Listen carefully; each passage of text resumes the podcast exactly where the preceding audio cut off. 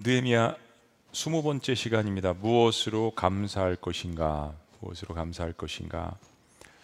아, 13장으로 이루어진 느헤미야서를 보시면은 다섯 번에 걸쳐서 사람들의 명단이 기록이 되어 있습니다.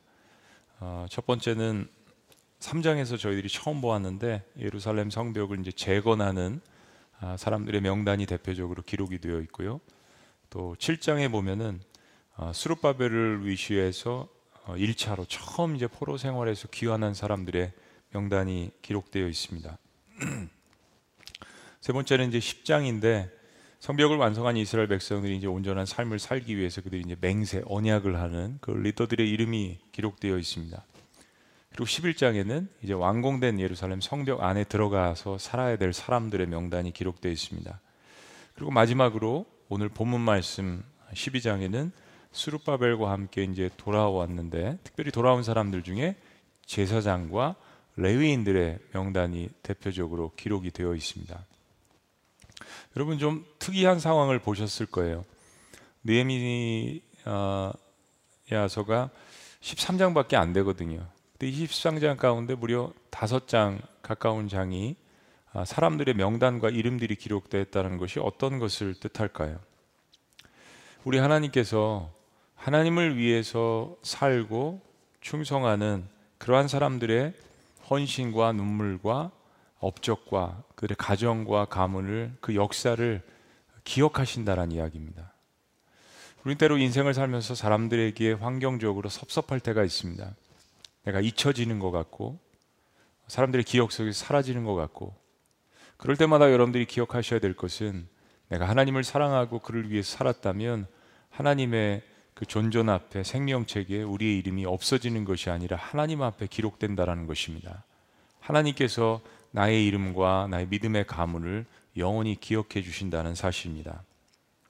자, 이스라엘 백성들이 이제 성벽을 완성했습니다. 그들은 자발적으로 성벽 수문학 광장에 모여서 예배하며 부흥회를 하며 하나님 앞에 회개하고 금식도 했습니다. 그리고 깊은 회개의 시간을 거쳐서 주님께서 주신 말씀을 따라서 나팔절과 초막절을 지키며 공동체에 사라졌던 그 기쁨을 다시 한번 회복하게 됩니다. 그리고 힘을 얻어서 다시 말씀을 보고 다시 또 깊은 회개를 통하여서 진정한 삶의 변화를 추구하게 됩니다. 그리고 리더들이 모여서 이제는 이렇게 살아서는 안 되겠다 언약을 맹세하고 하나님 앞에 나아갑니다. 그리고 이제 누가 완공된 예루살렘 성벽 안에 들어가서 살고 사람들이 자발하기도 자발적으로 들어가기도 하고 또 제비 뽑혀서 들어가기도 합니다. 우리가 생각해 보면 이제 이 정도면 모든 역사가 사명이 끝나는 듯합니다. 그런데 느헤미야서는 12장에서 끝나지 않습니다. 13장에서 끝나지 않습니다. 아, 오늘 본문 말씀에 아주 중요한 것이 하나가 남아 있습니다. 무엇이 남아 있을까요? 이스라엘 백성들이 사실 너무나도 헐벗고 굶주리고 아주 처절한 그런 환경 가운데서 성벽을 완공하지 않았겠습니까? 그래서 오늘 이스라엘 백성들의 감회는 남다릅니다. 이스라엘 수천 년의 역사 가운데 여러 가지 많은 일들을 감당을 해왔지만 그 어떤 때와는 다른 사뭇 다른 그런 분위기입니다. 비교적 안정된 바벨론과 페르시아의 그 포로 생활을 버리고 물론 포로로 처음에 시작했지만 2세대, 3세대, 4세대가 살아가면서 문화적으로 언어적으로 어느 정도 적응을 하고 정착을 하고 살았던 그들이 무너졌던 예루살렘을 다시 한번 건축하고 우리가 하나님 앞에서 백성됨을 회복하자는 마음으로 그 모든 것들을 포기하고 돌아왔습니다.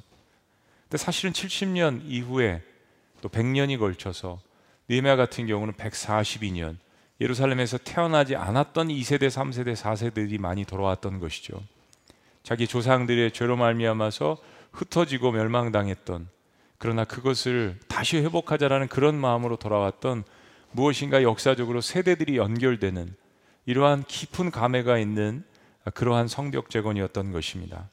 근데 놀랍게도 이 모든 과정을 끝낸 이스라엘 백성들이 이제 그들의 삶의 자리로 돌아가기 전에 드디어 완공된 성벽을 하나님 앞에 봉헌하는 낙성식을 하게 됩니다.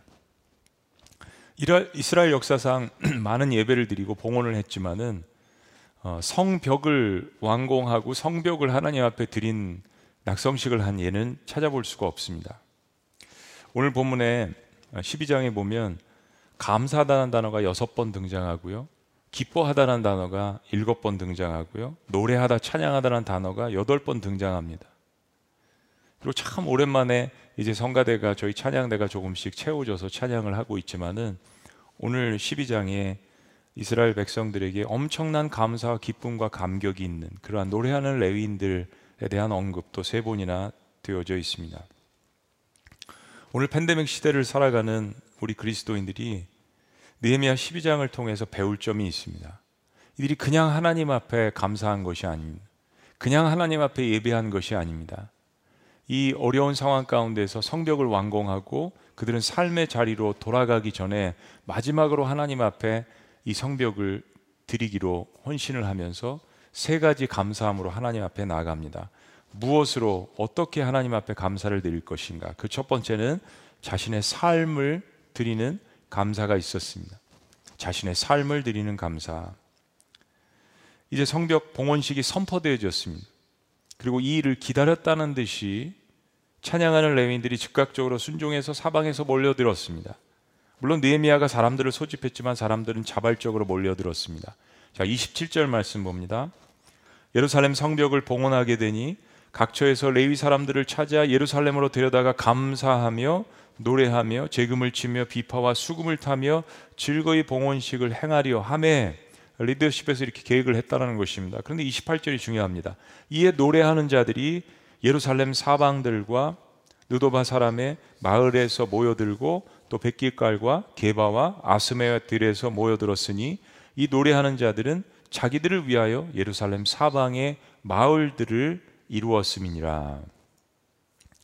말씀을 보시면 여러분들이 느낌이 오듯이 레위인들이 쉽게 몰려들 수 있었던 이유 중에 하나가 뭐냐면 레위인들 스스로 예루살렘 가까운 주변에 집을 짓고 마치 항상 이런 일을 기다렸다는 듯이 그렇게 준비하며 살았다는 것입니다.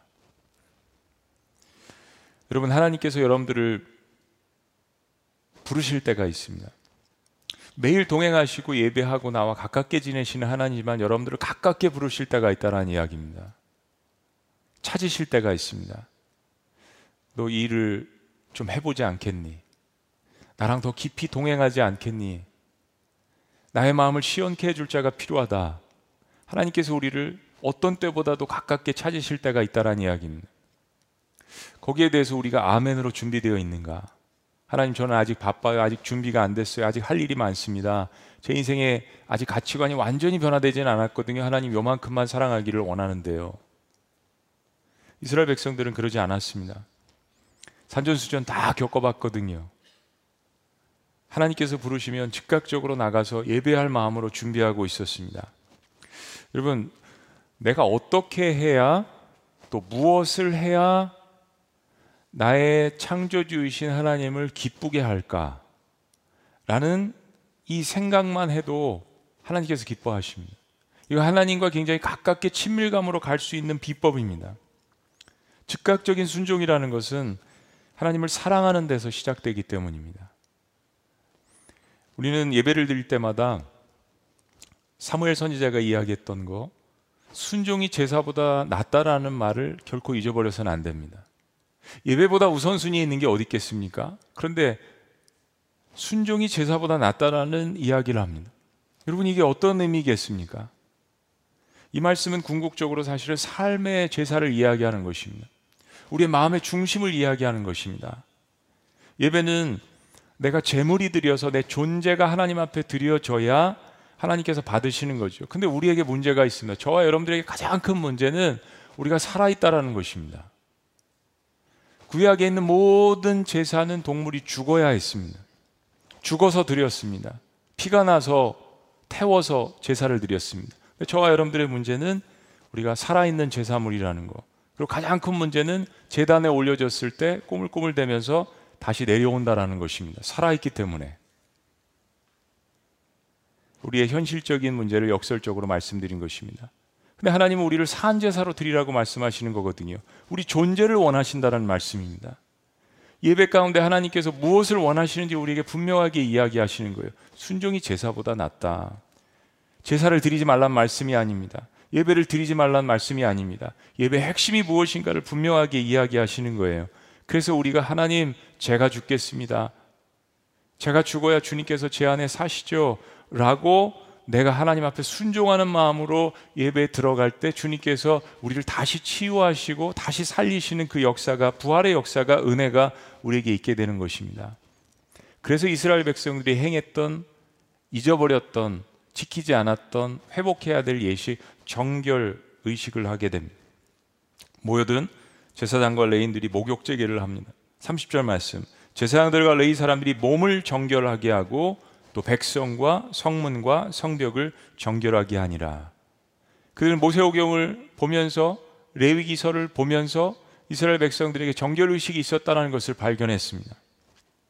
제사장과 레인들이 몸을 청결케 하고 예배를 준비하는 첫 번째 과정입니다. 여러분 사실 우리의 몸과 마음은 분리되어 있지 않습니다. 항상 같이 가는 것이죠. 예배를 준비하는 우리의 자세는 마음으로부터 우리의 몸으로 표현되어지지 않습니까? 우리 한국 사람들은 표현하는데 좀 인색할 수 있습니다. 아마 예수님 오실 때까지 유교 문화가 끝나지는 않을 것 같아요. 근데 그럼에도 불구하고 우리 그리스도인들은 사랑하는데, 감사하는데, 표현하는 데 있어서 인색하면 안 됩니다. 리더들을 따라서 일반 백성들도 몸을 정결케 합니다. 목욕을 하고 깨끗한 옷으로 갈아입고 부정한 말들을 삼가하고 생각을 집중시키고 하나님께 최대한 내가 할 수 있는 한 깨끗한 마음과 몸으로 나아가도록 노력합니다. 그리고 성문과 성도 구석구석 청소를 했습니다. 여러분, 이 마음에 이런 자세들이 이렇게 비장한 게 느껴지지 않으세요? 과거에 그렇게 행하지 못했기 때문에 너무 사모하는 마음으로 간절한 마음으로 예배를 회복하는 마음으로 그렇게 주님 앞에 나아가는 것입니다. 낙성식 예배를 드리기 전에 이렇게 정결 의식을 하는 이유는 그들이 그동안 세상에서 살았던 것을 후회하면서 회개하면서 우리는 세상 한복판에 살고 있지만 결코 세상에 속한 사람들이 아니야. 우리는 하나님 앞에 속한 사람들이야. 라고 하면서 마음의 자세를 가담는, 가담는 것이었습니다. 팬데믹 기간 가운데 어, 우리의 예배가 게을러진 부분이 어떤 부분이 있는지 하나님께서 물어보십니다. 마틴 어, 루터킹 미국의 목사님이면서 흑인 인권 운동을 벌이셨던 마틴 루터 킹 잘 아시죠? 그 목사님이 그런 이야기를 하셨습니다. Sunday 11 o'clock a.m. is the most segregated time. 주일날 11시는 가장 분리된 시간이다. 어른들은 어른들 예배 가고 황인종은 황인종 예배 가고 백인은 백인 예배 가고 아시아인은 아시안 예배 가고 주일날 11시는 전 세계적으로 가장 인종차별이 심한 시간이다. 그런 이야기입니다. 근데 코로나 상황 가운데서 우리는 교회 올 수 없으니까 교회 오면 어른들은 어른 예배 가고 아이들은 아이들 예배 가고 대학부는 대학부 예배 가고 교회 따고 와서 가족들이 흩어지는데 물론 그 유익이 있죠. 그러나 코로나 한복판에서 하나님께서 하신 일이 무엇입니까? 적어도 1년은 가정에서 자녀들과 함께 예배를 드릴 수밖에 없었습니다. 그리고 자녀들은 지켜보는 겁니다. 우리 아빠, 엄마가 어떻게 예배 드리나, 어떻게 기도하나, 어떻게 준비하나, 어떻게 정결하게 마음과 몸을 가꾸는가 자녀들이 지켜보는 것입니다. 코로나 상황 가운데 하나님께서는 우리의 모습을 들여다보게 하십니다. 정말 내가 하나님을 사랑하는가? 정말 그런 마음으로 하나님을 예배하고 하나님께 나아가는가? 종교인인가? 아니면 정말 살아있는 그 하나님을 예배하는 나도 살아있는 예배자인가? 라는 것을 보게 하시지 않았겠습니까? 우리는 니메아 공동체로부터 하나님을 대하는 예배를 대하는 자세를 다시 배우는 기회를 얻었습니다. 하나님은 저와 여러분들의 일부를 원하시는 것이 아니라 삶 전체를 원하십니다. 진짜 하나님이시죠. 나를 원하십니다. 내 존재를 원하십니다. 그러함에도 불구하고 나를 원하시는 거예요. 이스라엘 백성들은 고난 가운데서 성벽을 쌓아 올리면서 삶을 드리는 예배를 배워 나갔습니다. 그러함에도 불구하고 우리를 다시 예루살렘으로 부르셔 그러함에도 불구하고 나를 다시 예루살렘을 재건하는 데 사용하셔 라는 것을 배웠습니다. 그들이 감사하며 나아갈 때 첫 번째로 그들은 삶 전체를 드리기를 기뻐했습니다. 하나님이 원하시는 것을 깨달았기 때문입니다. 두 번째, 니에메아 공동체는 무엇으로 감사를 드렸을까요? 두 번째는 예배와 찬양을 통한 기쁨의 감사였습니다. 기쁨의 감사. 남들이 보기에 도저히 감사할 수 없을 것 같은 환경 가운데 있는데 감사하는 사람들. 어떤 부류의 사람들일까요? 그 사람들이 어떤 사람들이어야 할까요? 바로 그 사람들은 저와 여러분들, 우리 그리스도인들이어야 합니다.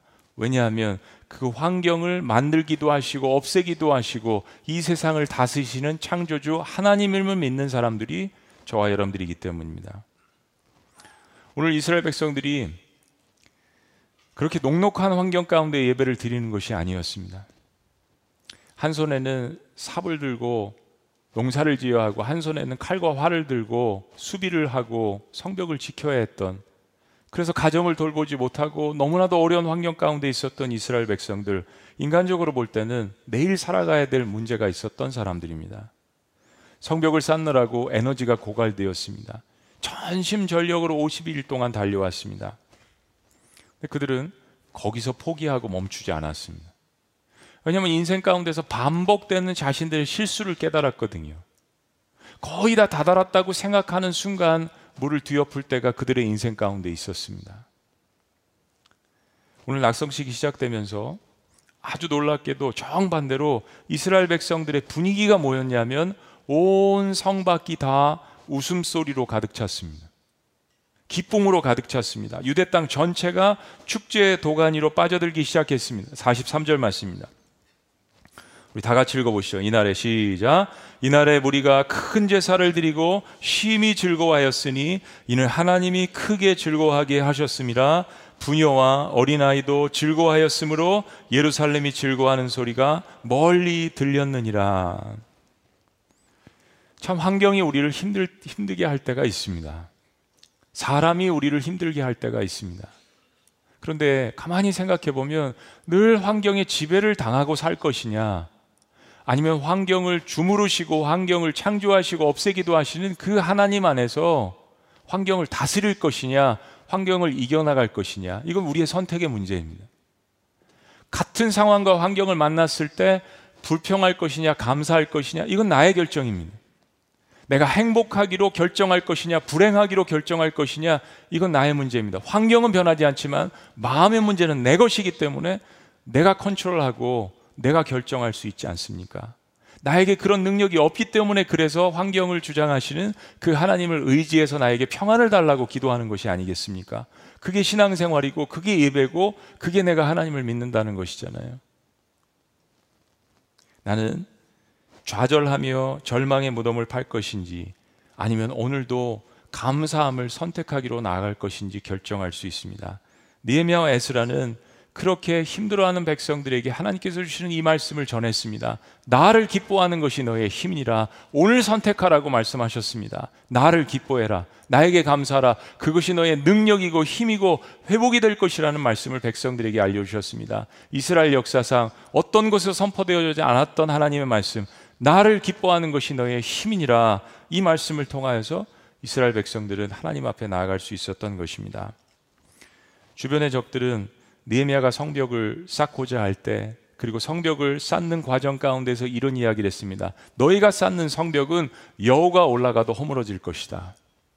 비아냥거리고 안 된다라고 이야기하고 당신들은 다시 실패할 것이라는 음성을 지속적으로 이야기를 했습니다. 그런데 보란 듯이 수많은 백성들은 여호가 올라가도 무너질 그 성벽 위에 담대하게 올라갔습니다. 여호와를 기뻐하는 것이 너의 힘이라는 이 말씀 가운데 백성들은 성벽 공사를 마쳤을 뿐만 아니라 그들은 그 성벽에 올랐습니다.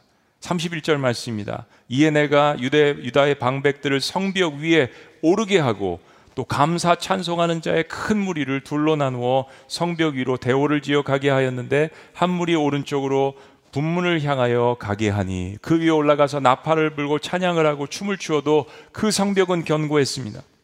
엄청나게 웅장하고 큰 찬양팀을 두 그룹으로 나눴습니다. 그리고 성을 반대로 돌게 했습니다. 그리고 중간에서 서로 만나서 성전으로 들어가면서 예배를 드렸습니다. 함께 만나서 하이파이브를 하고 허그를 하고 그 기쁨을 표현했습니다. 그리고 성벽을 거닐며 노래하며 춤추는 사람들의 그 장면을 여러분 생각해 보세요. 우리도 그런 날이 오기를 원합니다. 현장에서 혹은 일터에서 각 가정에서 병상에서 곳곳에서 함께 예배를 드리는 모든 사람들이 한 마음이 되어서 한 자리에서 하나님을 예배하는 그날이 오기를 주의 이름으로 축복합니다. 어떤 감격이 이들에게 있었을까요? 어떤 마음으로 이들이 성벽에 올라가서 찬양을 했을까요? 마음속 깊은 곳에서부터 우러나오는 평생에 한 번도 가져보지 못한 그러한 충만한 기쁨이 그들에게 가득 찼습니다. 여러분, 예배에는 반드시 기쁨의 제사가 있어야 합니다. 그리고 그 기쁨의 제사는 감사로부터 나오는데요. 그 기쁨과 감사는 상해하는 마음으로 통해하는 심정으로 몸과 마음을 드리는 거룩한 삶의 예배를 지나가면서 하나님만이 우리에게 채워주시는 기쁨입니다. 십자가를 통과하면 반드시 부활의 역사가 있다라는 것을 그리스도인들은 기억해야 합니다. 요즘 세상을 보면 SNS에 다 자기를 프로모션 하는 것만 올립니다. 맛있는 음식 먹는 거, 어디 좋은 데 가는 거, 그렇죠? 사람들과 즐겁게 노는 거, 이 청소년 세대들 아이들이요, 저희 아들도 너무 피곤하대요. 사람들한테 잘 보여야 되는 거예요. 나를 계속 포장해야 되는 겁니다. 여러분, 때로 왜 우리의 웃음이 내가 느끼기에 가짜이고 가식이고 포장된다라고 느낄까요? 진짜 기쁨과 진짜, 진짜 행복과 진짜 감사가 아니라 왜 그게 가식이라고 느껴질까요? 그건요, 예수님 말씀처럼 진정한 슬픔과 진정한 애통이 없었기 때문일 겁니다. 부단히 내 삶과 자아를 깨뜨리려는 상한 마음 가운데 상한 마음을 축복하신다고요. 문제가 있는 마음을 축복하신다고요. 문제 의식을 갖고 있는 사람들을 축복한다고요. 애통하는 자가 복이 있다고요. 우리의 삶의 역설을 받아치셔서 그것이 어떻게 축복이 되고 변화가 되고 없어지지 않는 기쁨이 되고 평안이 되고 은혜가 되는지 일어설 수 있는 힘이 되는지 우리의 고난과 우리의 삶의 애통을 하나님 앞에 어떻게 올려드리라고 분명히 이야기해 주셨습니다. 그래서 십자가를 통과하라는 거예요. 그래야 부활이 있기 때문이라고요. 그래야 없어지지 않는 세상을 이길 수 있는 힘과 권세를 그리스도 안에서 우리에게 주신다라고 약속하신 것입니다. 이사에서 61장은 우리에게 이야기합니다. 죄 대신 화관을 내게 슬픔 대신 희락을 근심 대신 찬송의 옷을 그 옷을 입혀주시기 위해서 그리스도가 십자가에서 못 박혀 돌아가시지 않았습니까? 그리고 나에게 구원의 문을 활짝 열어놓으시기 위해서 그분께서 무덤에서 사망 권세에서 부활하시지 않았습니까? 우리는 정말 고생해서 높은 산에 올라가기를 원합니다. 정상에 올라가서 세상을 바라보는 어떤 그 쾌감이 있거든요. 등산 좋아하시는 분들이 있으실 거예요. 등산을 하다가 포기하고 싶은 순간들이 있습니다. 제가 살았던 마지막에 미국에 살았던 워싱턴 주에는 Mount Rainier라고 만년설이 덮인 산이 있습니다. 항상 눈이 있어요. 그런데 워싱턴 주 전체에서 어디서나 날씨가 맑으면 다 보이는 산입니다. 그 산에 올라가기를 원하는 사람들이 많습니다. 자동차를 타고 어느 정도까지는 올라갈 수 있어요. 그다음부터는 이제 걸어서 등산을 하는 거죠. 우리가 등산을 하다 보면 때로 포기하고 싶은 순간들이 있습니다. 배가 고파서 도로 내려오고 싶은 순간들이 있습니다. 무릎이 아파서 포기하고 싶은 순간이 있습니다. 거의 다 다다랐는데 참지 못하고 사진도 못 찍고 좋은 경치도 못 보고 못 보고 기쁨도 만끽하지 못하고 정상에서 포기하는 순간들이 우리의 인생 가운데 있습니다. 이거는 상징적인 비유입니다. 우리의 인생이 그러면 안 된다라는 것입니다. 우리의 영적인 생활이 그러면 안 된다라는 것입니다. 얼마나 헛되게 고생만 합니까? 이스라엘 백성들은 많은 실패 가운데 이것을 깨달았습니다. 그래서 죽기 살기로 성벽을 쌓은 겁니다. 이제 더 이상은 뒤로 물러설 수 있는 것이 없다라는 것을 그들 삶 가운데 처절하게 깨달았습니다. 이스라엘 공동체는 느헤미야 공동체는 그 고난의 산을 넘었습니다. 불평의 산을 넘었습니다. 의심의 산도 넘었습니다. 그래서 이렇게 고백합니다. 43절 이날에 무리가 큰 제사를 드리고 심히 즐거워하였으니 이는 하나님이 크게 즐거워하게 하셨습니다. 부녀와 어린아이도 즐거워하였으므로 예루살렘이 즐거워하는 소리가 멀리 들렸느니라. 너희가 쌓은 성벽은 여우가 올라가도 무너질 것이라고 비아냥거렸던 그 사람들에게 높은 성벽에 올라가서 그들의 기쁨이 만방에 퍼질 수 있도록 모든 이방 민족이 들을 수 있도록 그들은 하나님을 경배하며 찬양하며 기쁨을 표현했습니다. 정말 오랜만에 크게 제사를 드렸다라고 성경은 표현합니다. 그들 스스로 10년 가운데 기쁨이 가득 찬 것을 표현 했습니다. 그런데 그 이유가 무엇입니까? 그 모든 예배를 받으시는 하나님께서 그들을 즐겁게 하셨다라고 성경은 이야기합니다. 그런 기쁨, 그런 평안은 우리 스스로 창조하는 것이 아니라 하나님께서 우리에게 부어주시는 것임을 오늘 본 말씀은 우리에게 이야기합니다. 나를 웃게 만드시고, 나를 즐겁게 만드시고, 참된 기쁨을 주시는 그 주체가 바로 하나님이라는 것을 발견하는 것이 신앙입니다. 생과 사와 화와 복을 주장하시는 내 인생의 모든 것을 다스리시는 그분이 하나님이라는 사실을 깨달을 때에만 우리의 삶 가운데서 참된 평안을 얻을 수가 있는 것입니다. 창세기를 보면 열국의 아버지가 되게 하겠다고 하나님의 약속이 25년 동안이나 이루어지지 않았습니다. 아브라함이 100세가 되고 사라가 90세가 되어서야 경수가 끊어졌던 모든 살 소망이 끊어졌던 사라에게 임하게 됩니다. 그 전에 사라는 하나님의 약속을 비웃었습니다. 말 그대로 웃기는 했지만 비웃었어요.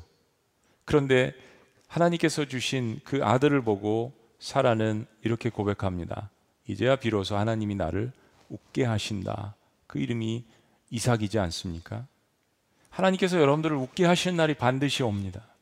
하나님께서 여러분 인생 가운데 기쁨을 주시는 날이 반드시 옵니다. 우리의 웃음소리가 우리 주변에 들려야 합니다. 용인 지역에, 성남 지역에, 경기도 성내에 여러분의 웃음소리가 세상의 웃음이 아닌 없어지지 않는 어떠한 고난 가운데서도 이겨내는 평안과 기쁨과 감사가 있는 그런 하늘로부터 오는 하나님께서 여러분에게 주신 그러한 웃음과 기쁨과 감사가 이 경기도 성내에 퍼지기를 주의 이름으로 축복합니다. 마지막 세 번째 느헤미야 공동체는 무엇으로 감사를 드렸습니까? 마지막 세 번째는 소유를 통한 감사입니다. 사람들이 너무 기뻤습니다. 그래서 율법의 명령에 기록한 대로 제사장들과 레인들을 섬기기 위해서 처음 익은 곡식과 수입의 10분의 1을 곡간에 가져왔습니다. 11조와 헌물은 당연히 하나님께 바치는 것이죠. 그리고 그것은 성전의 사역과 업무와 또 가난한 영혼들을 돌보는 데 쓰여졌습니다. 제사장과 레인들의 생활하는 데 쓰여졌습니다. 백성들이 일을 하는데 억지로 한 것이 아니라 기쁨으로 했다라고 다시 한번 반복해서 고백합니다. 44절 그날에 사람을 세워 곡관을 맡기고 제사장들과 레위 사람들에게 돌릴 것, 곧 율법에 정한 대로 거제물과 처음 익은 것과 11조를 모든 성읍밭에서 거두어 이 곡간에 쌓게 하였노니 이는 유다 사람이 섬기는 제사장들과 레이 사람들로 말미암아 즐거워하기 때문이라. 말씀드린 것처럼 당시 백성들의 상황은 말이 아니었습니다. 누구나 다 어려운 상황임을 서로가 다 알고 있었습니다. 그런데 그럼에도 불구하고 감사와 기쁨이 말 그대로 솟구쳤습니다. 그 축제는 하늘에 닿았습니다. 그 기쁨이 하늘에 닿았습니다.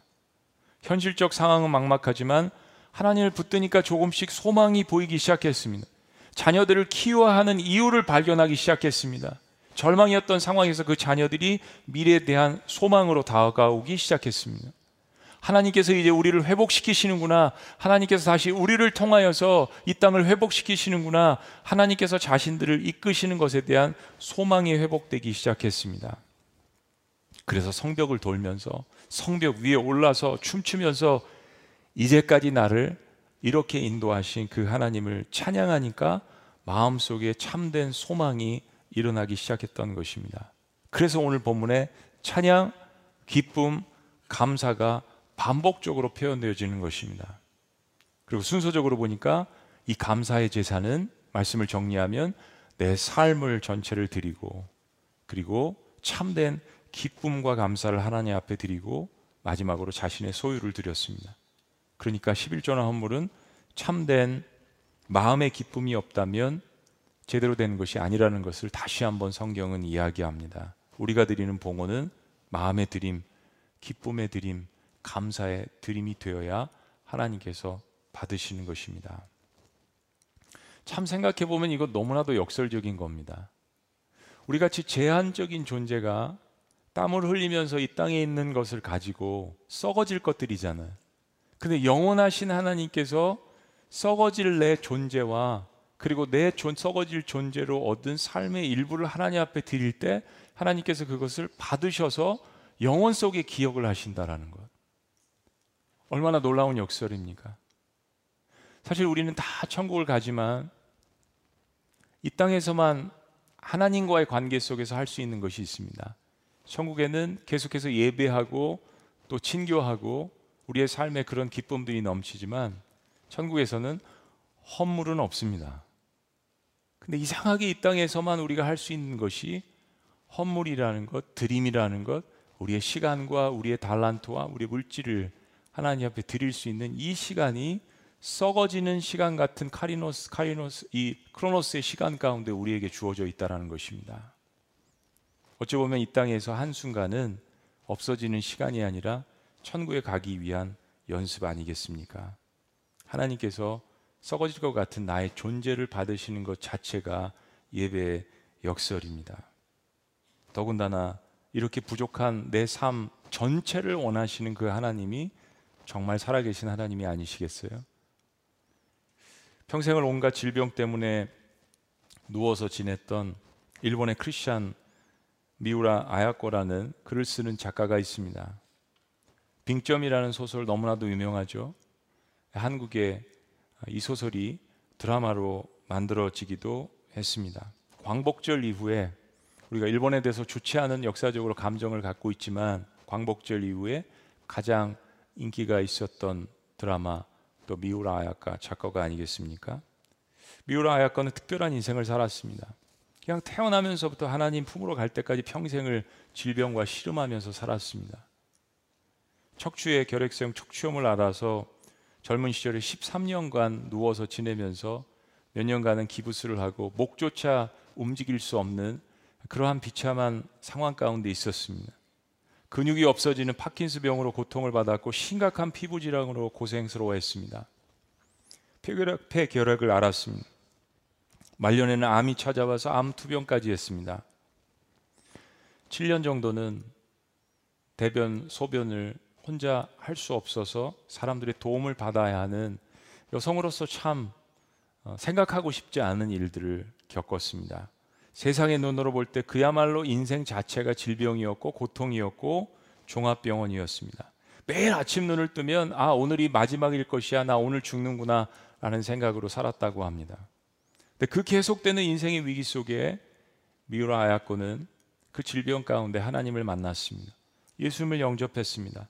그리고 그는 은혜와 감사를 이렇게 시로 고백합니다. 아프지 않으면 드리지 못할 기도가 있습니다. 내가 아프기 때문에 깊숙하게 진지하게 드릴 수 있는 기도가 있다는 고백입니다. 아프지 않으면 믿지 못할 기적이 있습니다. 내가 아프기 때문에 고통 가운데 있기 때문에 하나님께서 나에게만 주시는 기적을 체험했다는 이야기입니다. 아프지 않으면 접근하지 못할 성소가 있습니다. 아프기 때문에 성소에 지성소에 들어갈 수 있는 경험을 했다라는 것입니다. 아프지 않으면 우러러 뵙지 못할 그분이 계십니다. 아프기 때문에 하늘을 우러러서 그분을 날마다 바라보았다는 고백입니다. 아, 아프지 않으면 나는 인간일 수조차 없다. 내가 아프기 때문에 고통 가운데 있기 때문에 비로소 인간임을 깨닫고 하나님께 나아갔다라는 그러한 고백. 미우라 아야거는 병상에서 다른 사람들을 그리스도의 사랑으로 위로하고 싶은 마음이 충만해졌습니다.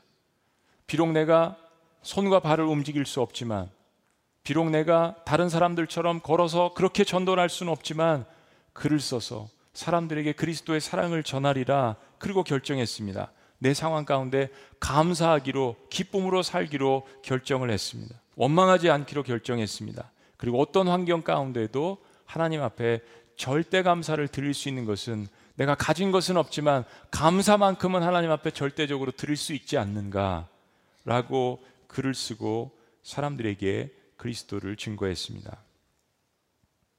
여러분 우리가 무엇으로 감사할 수 있을까요? 전능하신 하나님을 무엇으로 감사할 수 있을까요?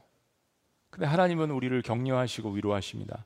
감사로 제사를 드리는 자가 나를 영화롭게 하나니.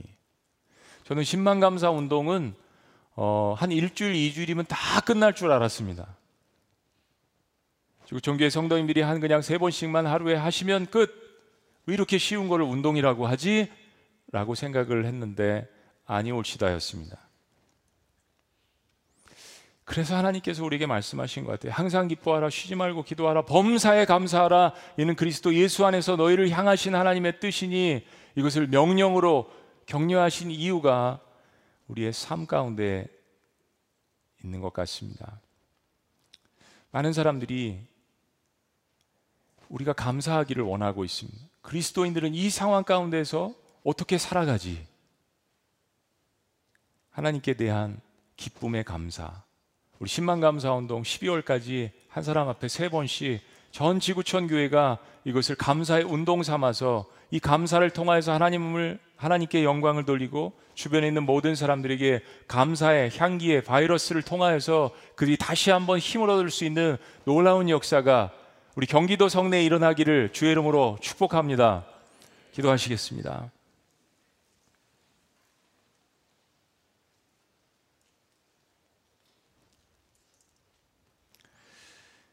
우리는 그동안 무너진 영적인 예루살렘 장벽을 다시 쌓는 중입니다. 코로나 상황에서 어디가 무너져 있는지를 보게 하셨습니다. 그리고 가족, 공동체 의식을 느끼게 하시고 어, 서로를 돌아보게 하십니다. 아픔을 공감하게 하십니다. 이 모든 것들은 하나님이 주시는 은혜에 대한 감사가 없이는 사실은 불가능한 것입니다. 우리가 그렇게 할 때 세상이 때로 사탄이 우리를 대적하며 그것 쌓아봤자 헌신해봤자 기도해봤자 눈물로 나아가봤자 여우가 올라가도 무너질 성벽이다. 사탄은 그렇게 우리에게 비아냥을지 모르겠습니다. 그러나 하나님은 그 성벽에 오르게 하셨습니다. 그리고 기쁨을 갖게 하셨습니다. 하나님이 우리로 하여금 웃게 하실 것입니다. 아니 웃게 하십니다. 썩어지지 않는 기쁨을 주십니다. 없어지지 않을 구원의 역사를 하나님의 아들 예수 그리스도의 피로 우리에게 이미 그렇게 주시지 않았습니까? 내일 끝이 온다 하더라도 우리는 오늘 하루 기쁨 가운데서 최고의 낙성식을 하나님 앞에 드릴 수 있는 그리스도인 하나님께서 기뻐하시는 하나님의 자녀들입니다. 살아계신 하나님 부족하지만 저희가 우리의 삶을 통하여서 예배와 찬양을 통하여서 기쁨의 감사를 드리며 우리의 소유를 통하여서 우리의 시간과 물질과 달란트와 모든 것을 통하여서 주님을 경배하기를 원합니다. 오늘 예배가 마치 마지막 예배인 것처럼 최선을 다하여서 주님 앞에 예배할 수 있는 저희가 될 수 있도록 인도하여 주시옵소서.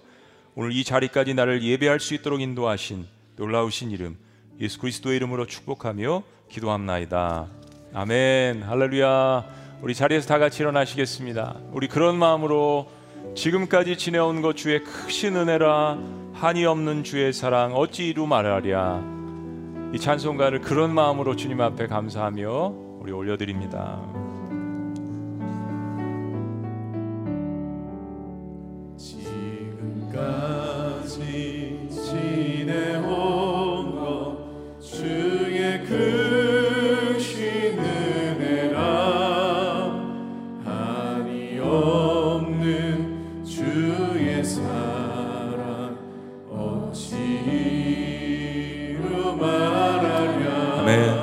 자나깨나 주의 손이 항상 살펴주시고 모든 일을 주 안에서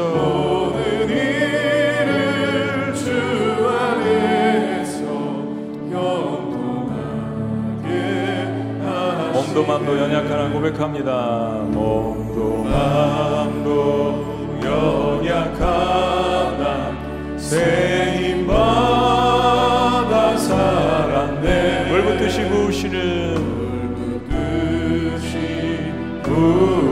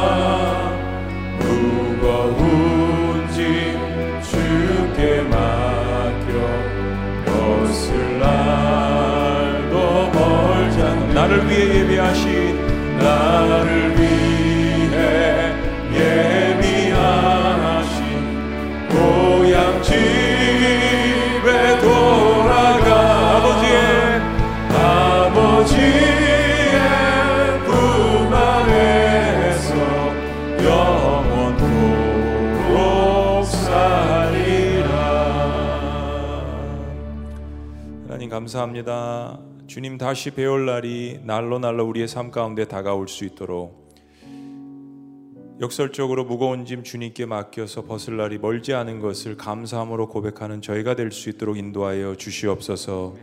자나깨나 주의 손이 항상 우리를 살펴주시는 복의 근원 되신 그 하나님의 은혜를 감사하는 어느 곳에서나 우리의 기쁨을 잃지 않는 저희가 될 수 있도록 붙들어 주시옵소서. 하나님 참으로 역설적입니다. 저처럼 썩어질 수밖에 없고 죄 많은 인간의 삶 전체를 받기를 원하시는 하나님. 이 땅에서 땀 흘려 일하며 썩어질 것들을 바치는데 우리는 하나님께서 그것을 보시고 기뻐하시는 것, 그 놀라우신 하나님을 죽을 때까지 찬양하며 경배하겠습니다. 아버지 이 고백을 통하여서 기뻐하신 그 하나님의 얼굴을 바라보며 우리 역시 다시 한번 기뻐하는 저희 공동체가 될 수 있도록 축복하여 주시옵소서. 이제는 우리 주 예수 그리스도의 은혜와 하나님 아버지의 사랑과 성령님의 감화교통 역사하심이 우리의 삶 전체를 드리며 우리의 기쁨을 드리며 그리고 우리의 헌물을 드리며 주님 앞에 경배하며 나가기를 원하는 주님의 모든 백성들의 위대한 고백 위에 지금부터 영원토록 함께 하시기를 간절히 축원하옵나이다. 아멘.